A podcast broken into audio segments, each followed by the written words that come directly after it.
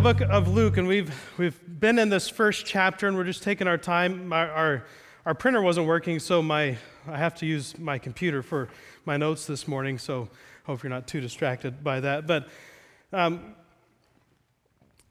we've been in this first chapter, and there's this, I'm kind of having to fight this urge to rush through it, you know, because you want to kind of get to Jesus, and that's what I, I'm really excited to get to is Jesus. But then at the same time, I don't want to skip over a lot of really important stuff that's taking place here in the first chapter, in the introduction that's kind of setting the stage for, for Jesus to arrive on the scene. And so there's a lot of really important information that we, that we need to pay attention to. And so um, I was going to do a great big chunk of the first chapter and just kind of get through the first chapter. We're going to split it into a couple of weeks and, and make sure that we do it justice because there is so much good stuff in here. We're going to be in verse 39 through uh, 56 for our time this morning.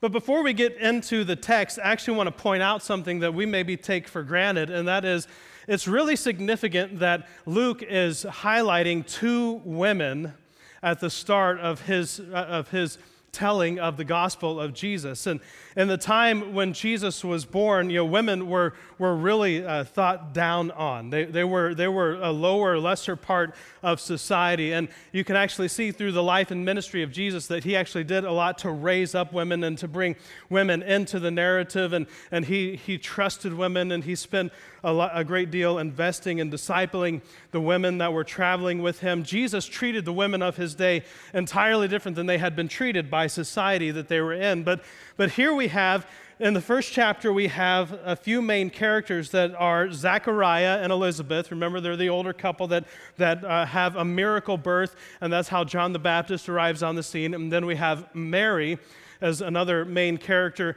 of this first chapter. But, but it's Mary and Elizabeth who rise to the top as setting an example for us, and Zachariah, the priest who should know more than the other two women, is the one who actually has made the mistakes that we learn from, where Mary and Elizabeth are setting an example in the positive way that they're seeing things for us. But to show, to show a picture, I actually looked this up to, to get a little bit of understanding, there was a prayer that was prayed. And in fact, this prayer is still prayed as a part of the daily prayers for those who are practicing Judaism.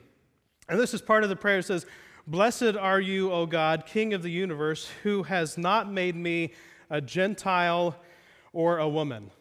And that's, that's a part of the prayer that, that they would have been praying at that day. So, so for women to be a big part of the story is, is a big eye opener for, for anyone who was a part of the traditional culture at that time. And so just wanted to point that out. But um, getting into the text, starting right in verse 39, this is going to pick up where we left off last week. And remember, last week we talked about the, the contrast between Zachariah and Mary. And what was it about Mary that made her the recipient of so much honor in the scripture, and Zachariah, who actually received a punishment for, for uh, what he did? And it was his belief, or his unbelief, and Mary's belief that actually changed everything in there. Well, we skipped ahead to find out that it was Mary's belief, and so we're going to dig into that in these verses, and it starts in verse 39 of chapter 1. It says, At that time, Mary got ready and hurried to a town in the hill country of Judea. What time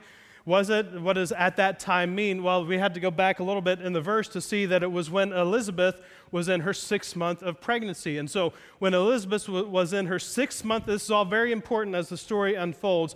When she was six months along, Mary got ready and hurried to a, a town in the hill country of Judea where she entered Zachariah's home and greeted Elizabeth. Now, it was important to know that this was probably a three to five day journey. And this is not a journey that, especially a young girl, would have ventured out on her own to go off and, and do something like this. And she may have traveled in a caravan, like we saw in the video, or she may have traveled by herself. We don't have any idea what actually took place there. But she went off on a journey that she should not have culturally been taking to see Elizabeth. Verse 41 When Elizabeth heard Mary's greeting, the baby leaped in her womb, and Elizabeth was filled with the Holy Spirit. In a loud voice, she exclaimed, Blessed are you among women, and blessed is the child you will bear. But why am I so favored that the mother of my Lord should come to me? From the very beginning, Elizabeth recognizes that, that the baby that, is, that Mary is carrying is her Lord. Who am I? Why am I so favored that the mother of my Lord should come to me? As soon as the sound of your greeting reached my ears, the baby in my womb leaped for joy. Blessed is she who has believed that the Lord would fulfill his promises to her. It's a miracle. It's, it's really a miracle that's taking place.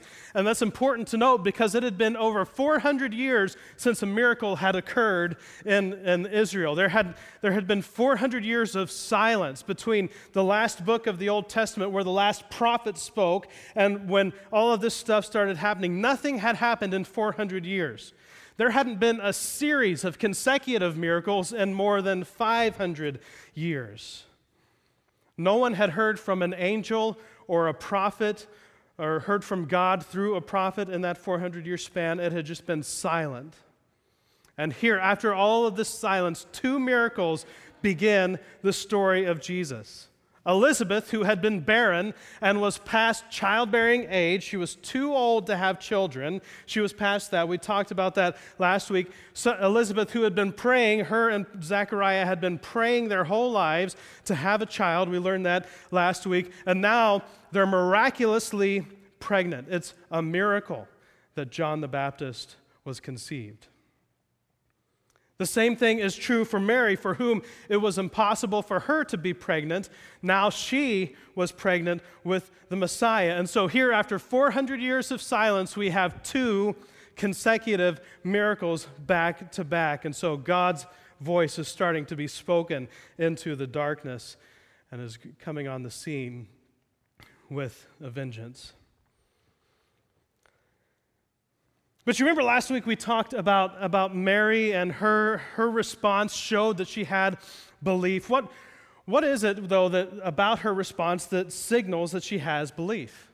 I had, to, I had to wrestle with this question a lot throughout the course of the week because one of, the, one of the downsides of a text like this is we've read it so many times, especially throughout Christmas season. It's, it's kind of a traditional passage, right? It's a passage that we read at traditional times of year. And so, so we've kind of grown up, especially if you grew up in the church, you, you grew up reading this passage a lot. And a lot of times our tendency is just to kind of read over it and, and just put it in the context of the Christmas story and not really pay a whole lot of attention to it. So I had to work at taking off those eyes, the eyes with which I normally read this passage and start looking at it with the magnifying glass and investigating deeper into this passage to really discover what was taking place in Mary's response.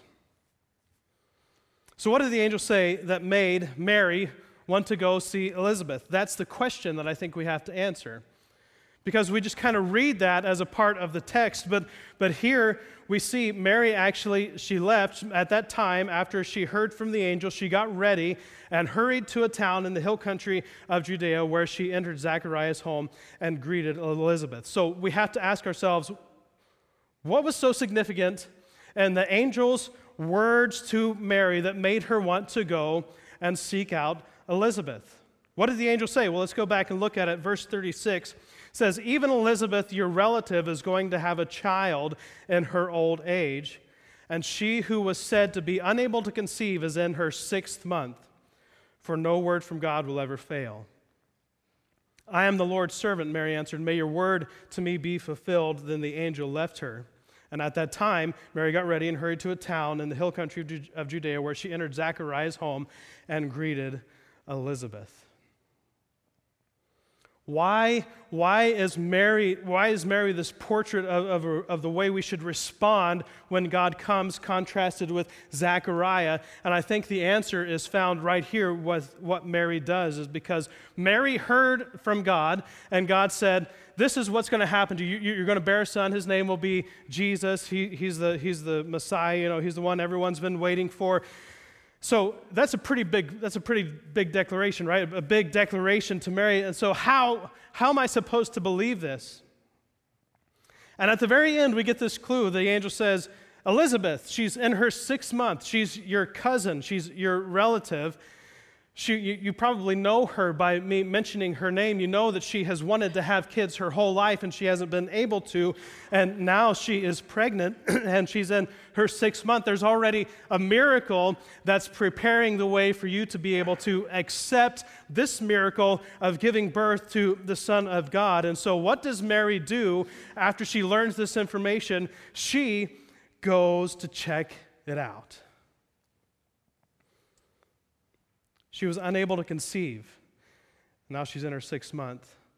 My, my cousin Elizabeth was, was un, unable to conceive, but now she's in her sixth month. You have to put yourself in Mary's shoes a little bit to, to understand what's going on in her, in her mind when she asks this question How can this be? It's a pretty reasonable response, one that many of us would probably ask in the same situation. And, and you, I have to kind of you know, use a little bit of conjecture here, but you can get a feeling for Mary's Mary's inner monologue. You know, this is, this is what I imagine her saying. Of course, this is with my voice in it as well, but, and a little bit of, of Jimmy Stewart from It's a Wonderful Life when he's talking to the angel. But um, so, okay, angel, I'm going to give birth to Jesus, the Son of the Most High. Hmm. And you're, you're saying that my cousin Elizabeth, who, who has wanted kids her entire life, but hasn't been able to have kids, you're telling me that my cousin Elizabeth is six months pregnant. I mean, she's, she's like 90 years old and she's six months pregnant. Hmm. So, you have to see maybe the wheel spinning in her head. You know, she, this isn't really what happens in the story, but, but you can imagine, well, if you've been around anyone who's pregnant, you know that six months pregnant, that's far enough along that you can probably definitely tell and see that she is, in fact, pregnant. You could see it with your eyes that Elizabeth is pregnant. You can't hide it. You can't, it's hard to hide that you're pregnant when you're six months along. So, so I'm going to go and I'm going to go see her and I'm going to go see if what I can see is what I think I'm going to see and what you told me that I was going to see. I'm going to go and see with my own eyes if this promise has actually been fulfilled. Now, remember, there had been no miracles for four centuries. Four centuries ago from today was when the pilgrims landed on Plymouth Rock, right? Wasn't that 1620 when the pilgrims landed on Plymouth Rock? That's how long a time span had happened since there had been a miracle. The only miracles they knew about at this point in time were the ones that had been passed down to them through oral tradition or that they had read in the books that now make up what we call the Old Testament. That's the only, their only experience with miracles because it had been so long. So you can understand why Mary is asking this question how can it be? But she's thinking if I, if I go and I see Elizabeth and she's pregnant, then that might mean something about what the angel said to me. So she goes on a journey that she wasn't supposed to go on by herself for three to five days, and she arrives at Elizabeth's door. See, Mary was on what I call a journey of verification. She, she wanted to verify, she wanted to see the truth, she wanted to actually experience the truth firsthand of what had been promised her. She's, if I can verify that Elizabeth is actually pregnant, that will substantiate the claims of what the angel has said about me. If I can verify that it's happened with Elizabeth, then, then that must mean that's going to happen with me too. And so, what happens next? When Elizabeth heard Mary's greeting, the baby leaped in her womb, and Elizabeth was filled with the Holy Spirit. In a loud voice, she exclaimed, Blessed are you among women, and blessed is the child you will bear. But why am I so favored that the mother of my Lord should come to me? As soon as the sound of your greeting reached my ears, the baby in my womb leaped for joy. Blessed is she who has believed that the Lord would fulfill his promises to her. Before we continue on with, with the story of Mary, we have to ask ourselves how does Elizabeth know that Mary believed? How does Elizabeth know that Mary believed what the Lord would, had promised to her? How did Elizabeth know? Because she was standing at the door. Because because she saw that Mary was had actually traveled to come and see her and so she knew that Mary believed the promise because she had traveled to see Elizabeth. And at once Mary now would be able to see with her own eyes that Elizabeth was in fact pregnant. She had visible verification. She could see it. She could see that Elizabeth was 6 months pregnant.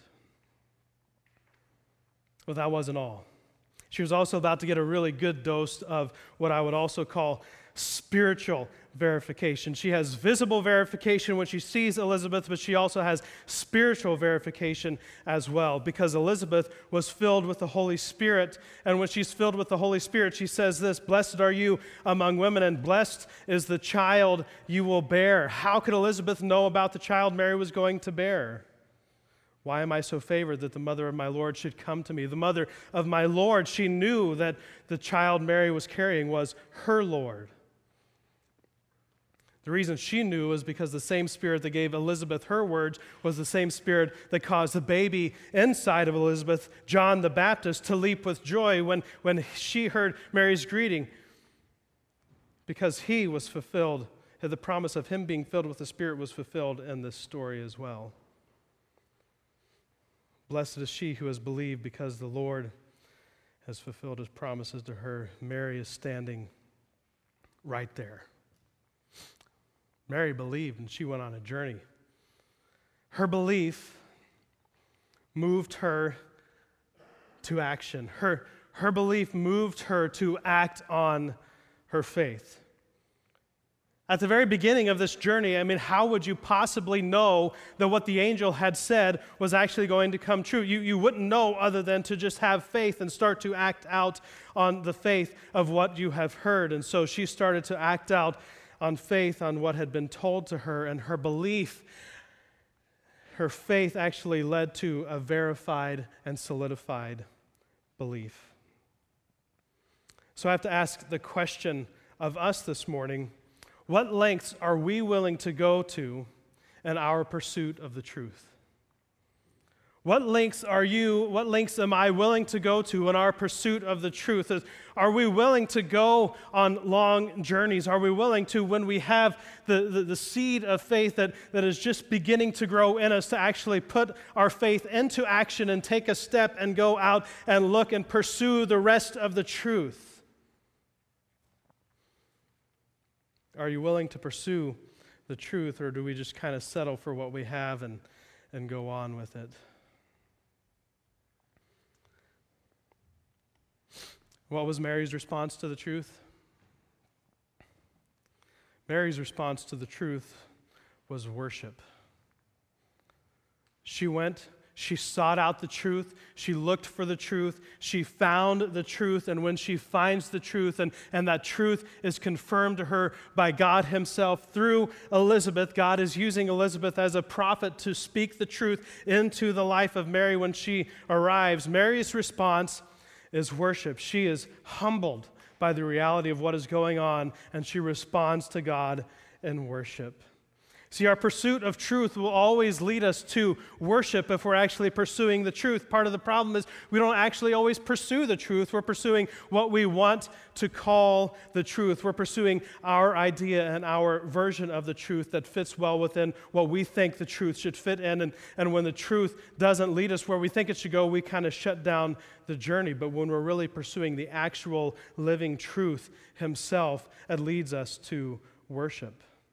What was Mary's response? She said, My soul glorifies the Lord, and my spirit rejoices in God my Savior. Listen to the tone of what she's saying. She's not, she's not bragging about how holy and righteous she is, about how awesome she is, because she's the one that is going to carry the Messiah. She understands exactly what is taking place. She says, For he has been mindful of the humble state of his servant.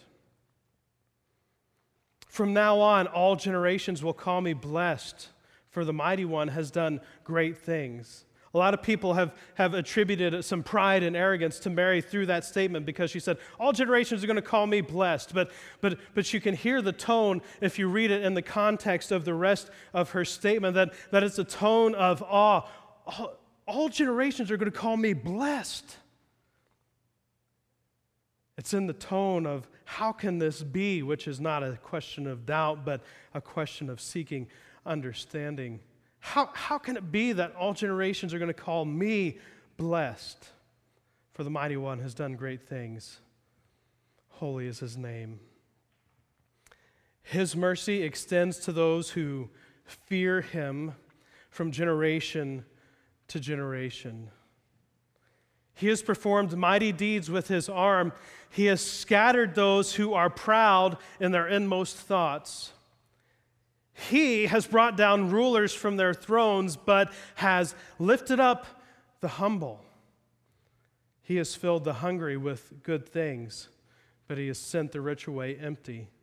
He has helped his servant Israel, remembering to be merciful to Abraham and his descendants forever, just as he promised our ancestors. Her response of worship is a response of humility. It's a response of, of understanding that God is God and I am not, that, that I, have, I have done absolutely nothing to earn this position with God. I have done nothing to earn the right to be called blessed, but, but God chose me and appointed me to be this one who is going to be the mother of the Messiah. And because of what God has done, people will call me blessed, but I understand that the reason I'm blessed is because God has blessed me, not because what I have done to receive it. And I have to wonder about our worship now as we look at Mary's response. She worshiped in response to her interaction with the truth, her interaction with God, her interaction with, with what was being promised to her. I have to wonder maybe the reason some of us have a hard time worshiping God is because our beliefs have never moved us to act on God's promises.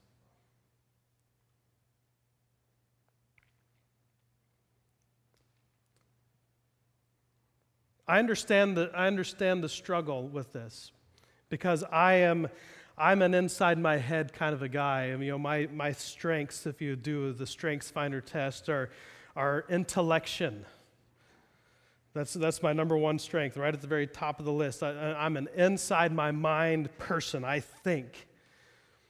And there are times in my life where it's been a struggle to have faith because I want to figure it all out. I want to, I want to make my way there in my mind and connect the dots and get all the way to the top of where I'm hoping to end up based on my own cerebral activity.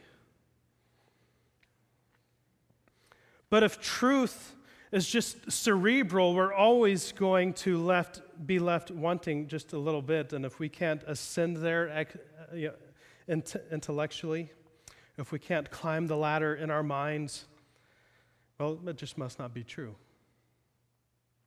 Must not be true because I can't get there in my mind alone.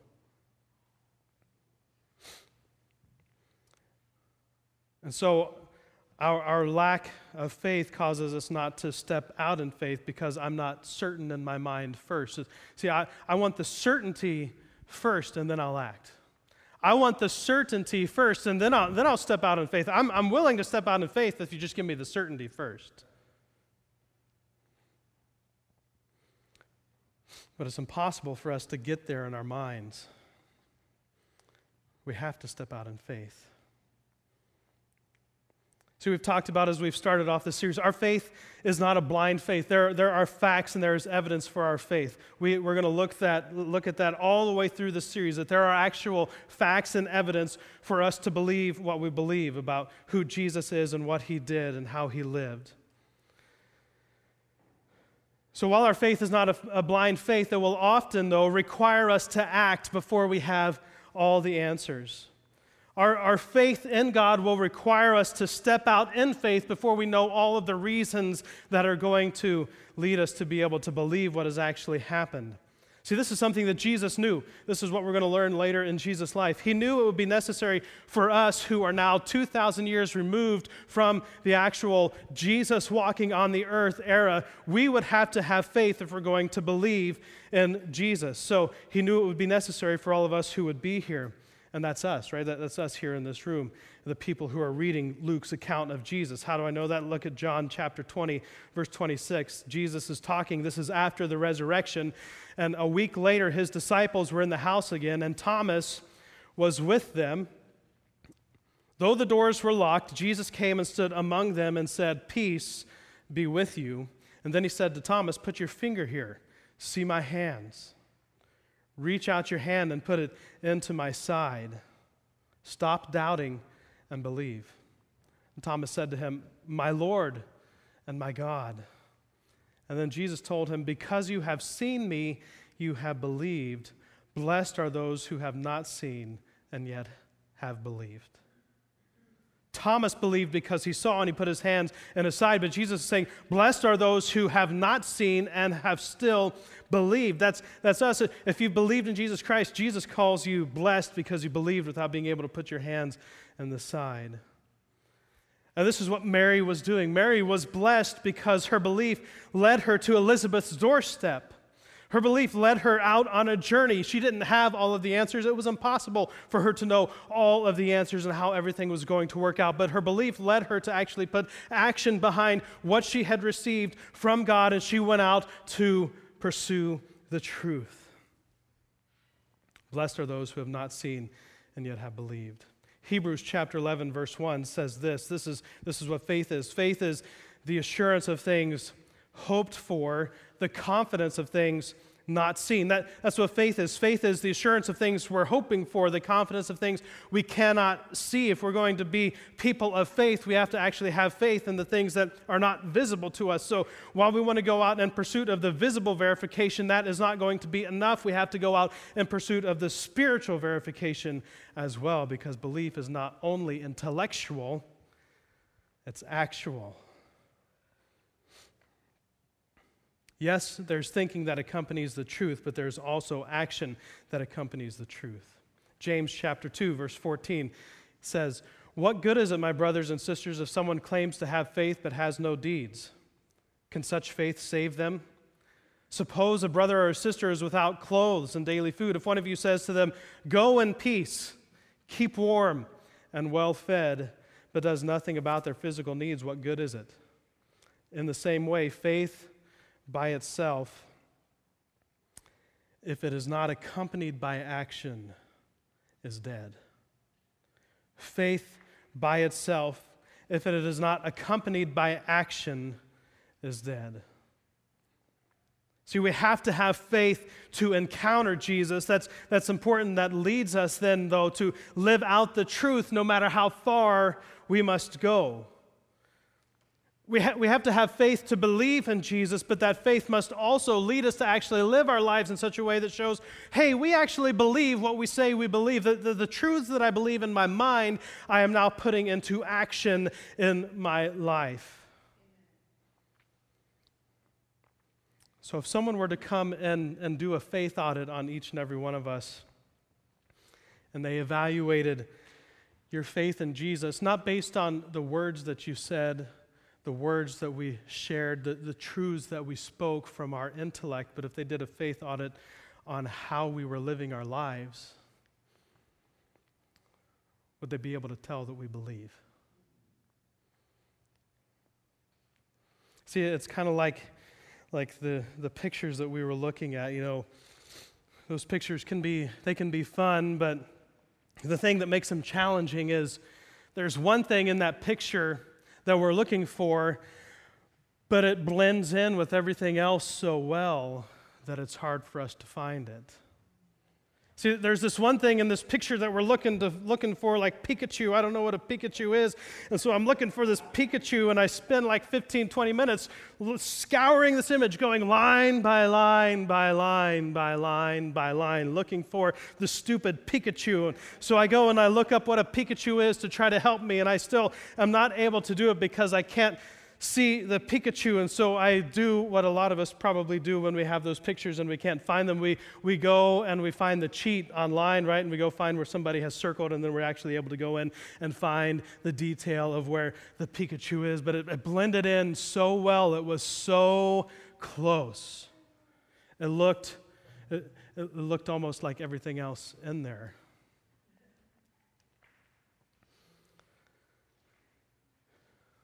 Is that us?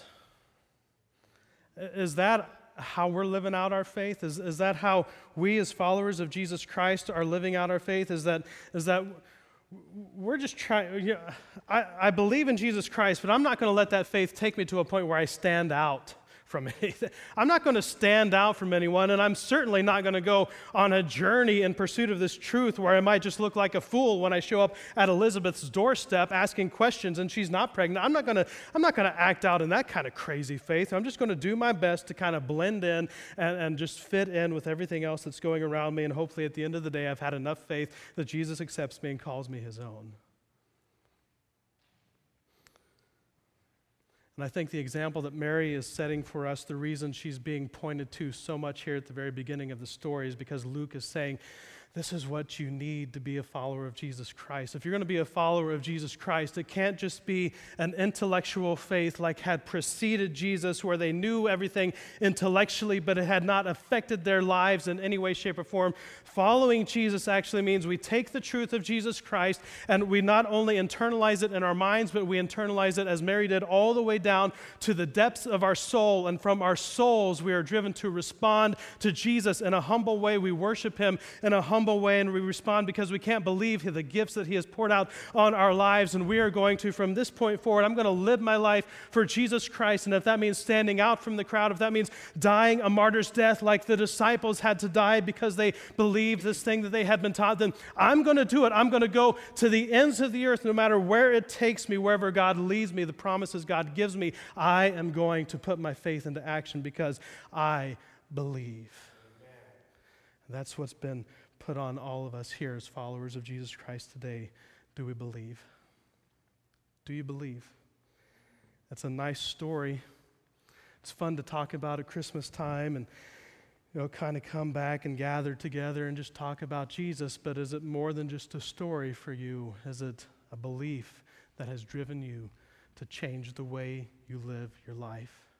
That's how we define belief around here. It's not, it's not just knowing something, but it's actually believing something to the point where you're actually willing to reorder your entire life around this new truth. Have we reordered our lives around the truth of Jesus Christ, or have we just tried to fit them in so we feel better about ourselves? I'm going to ask you to stand this morning.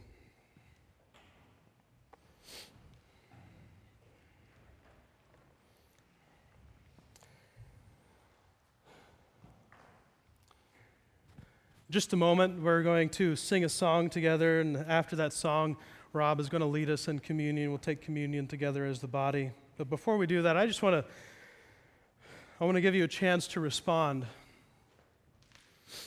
I know this is this is a message that, that I need to hear continuously.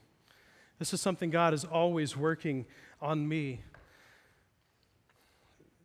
God is always working on me that it's not just enough to know a lot of truth about God, but I actually have to let that truth affect the way that I live. And there are times I wonder if someone did a faith audit on my life where they come in and look at my life and how I live my life, if, if they would be able to tell that I follow Jesus based on how I'm living my life. My, my dream and my prayer and my, my, my desire in the depths of my soul is that we be this church here at 6A, that, that we just get that. It's like, that is, that is us. That is, that is me. And I, am not going to, I'm not going to do church on Sunday and call it good. I'm going to, as Shad was talking about, I'm actually going to wake up every single day of my life and ask God, what do you, what do you have for me today? How do you want me to live? How can I glorify you today in the way that I live my life? And then I'm going to live my life expecting that God is going to point out opportunities for me to live for his glory in that day. My life is now about him and making his name known and bringing more people into this pursuit of the real truth than it is about me feeling comfortable in my surroundings. And that's my prayer for all of us. That's the dream that we have is that we don't just leave these doors and think we've done our religious duty for the week, but that we leave these doors and God has, because His Spirit has spoken to our souls, He has led us to want to actually change the way we live. So I ask if you bow your head and close your eyes.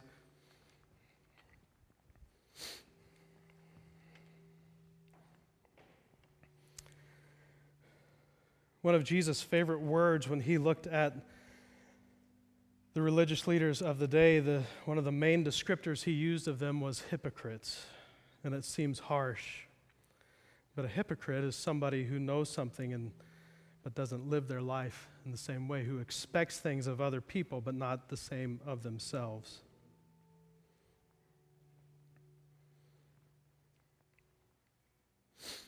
I just want to ask this morning, it's kind of, it's kind of a big ask, but are you, am I living a hypocritical life? If Jesus were to come and say of us and ask a question, would he call us, would he have a reason to say, you hypocrites? It's a hard question. I know nobody wants to say, I'm a hypocrite, but if we're not living our lives according to the truth that we are, are believing in our minds, then that is what we are. Has this truth really affected our living, or are we just thinking it.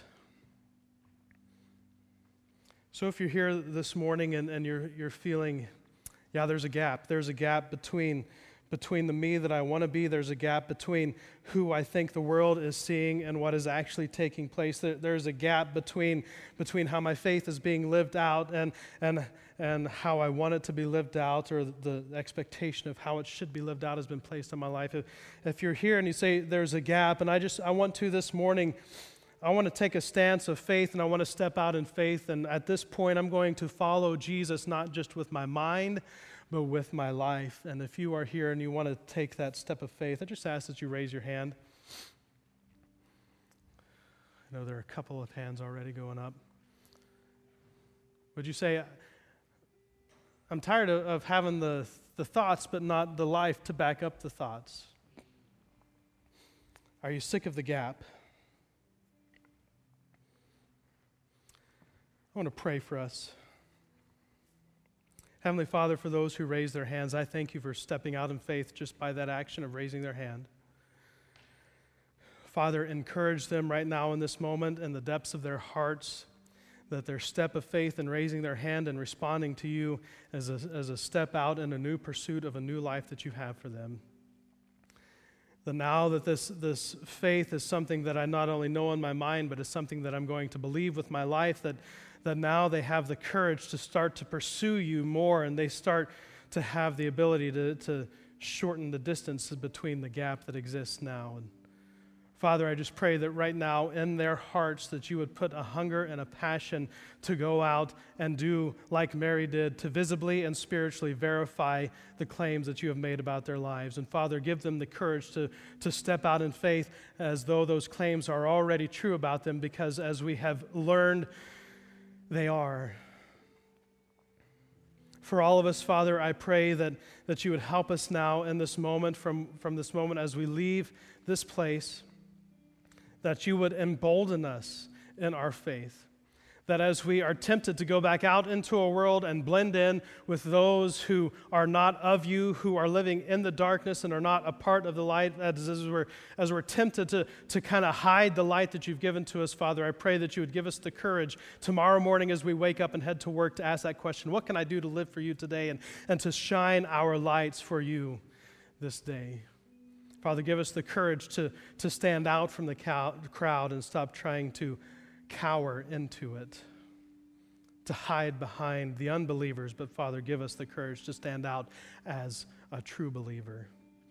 And Father, we know that as we have put our faith in you, that you have given us all of these great and precious promises that, that are really unexplainable. That as we, as we start to begin to understand that you have made us this way, and now our job is not to earn this position with you, but our job is to live out this position with you that, that we have received. We're not trying to achieve, but we have received this position with you. We re- received this identity with you that now from this point forward, my job is to, to just put feet to the faith of what I have received. And so I am your humble servant. Do with me as you would please, Father. Use me how you would want me to be used, Father. I pray that as we now respond and worship, that we would respond out of the humility of our hearts, not because we think we don't deserve it, but because you have given us this great gift and you say we are worthy of it.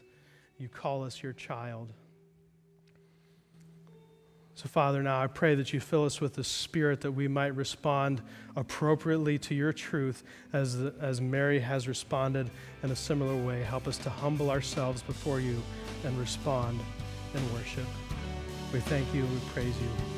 And all of us say together. We agree with this in Jesus' name. Amen.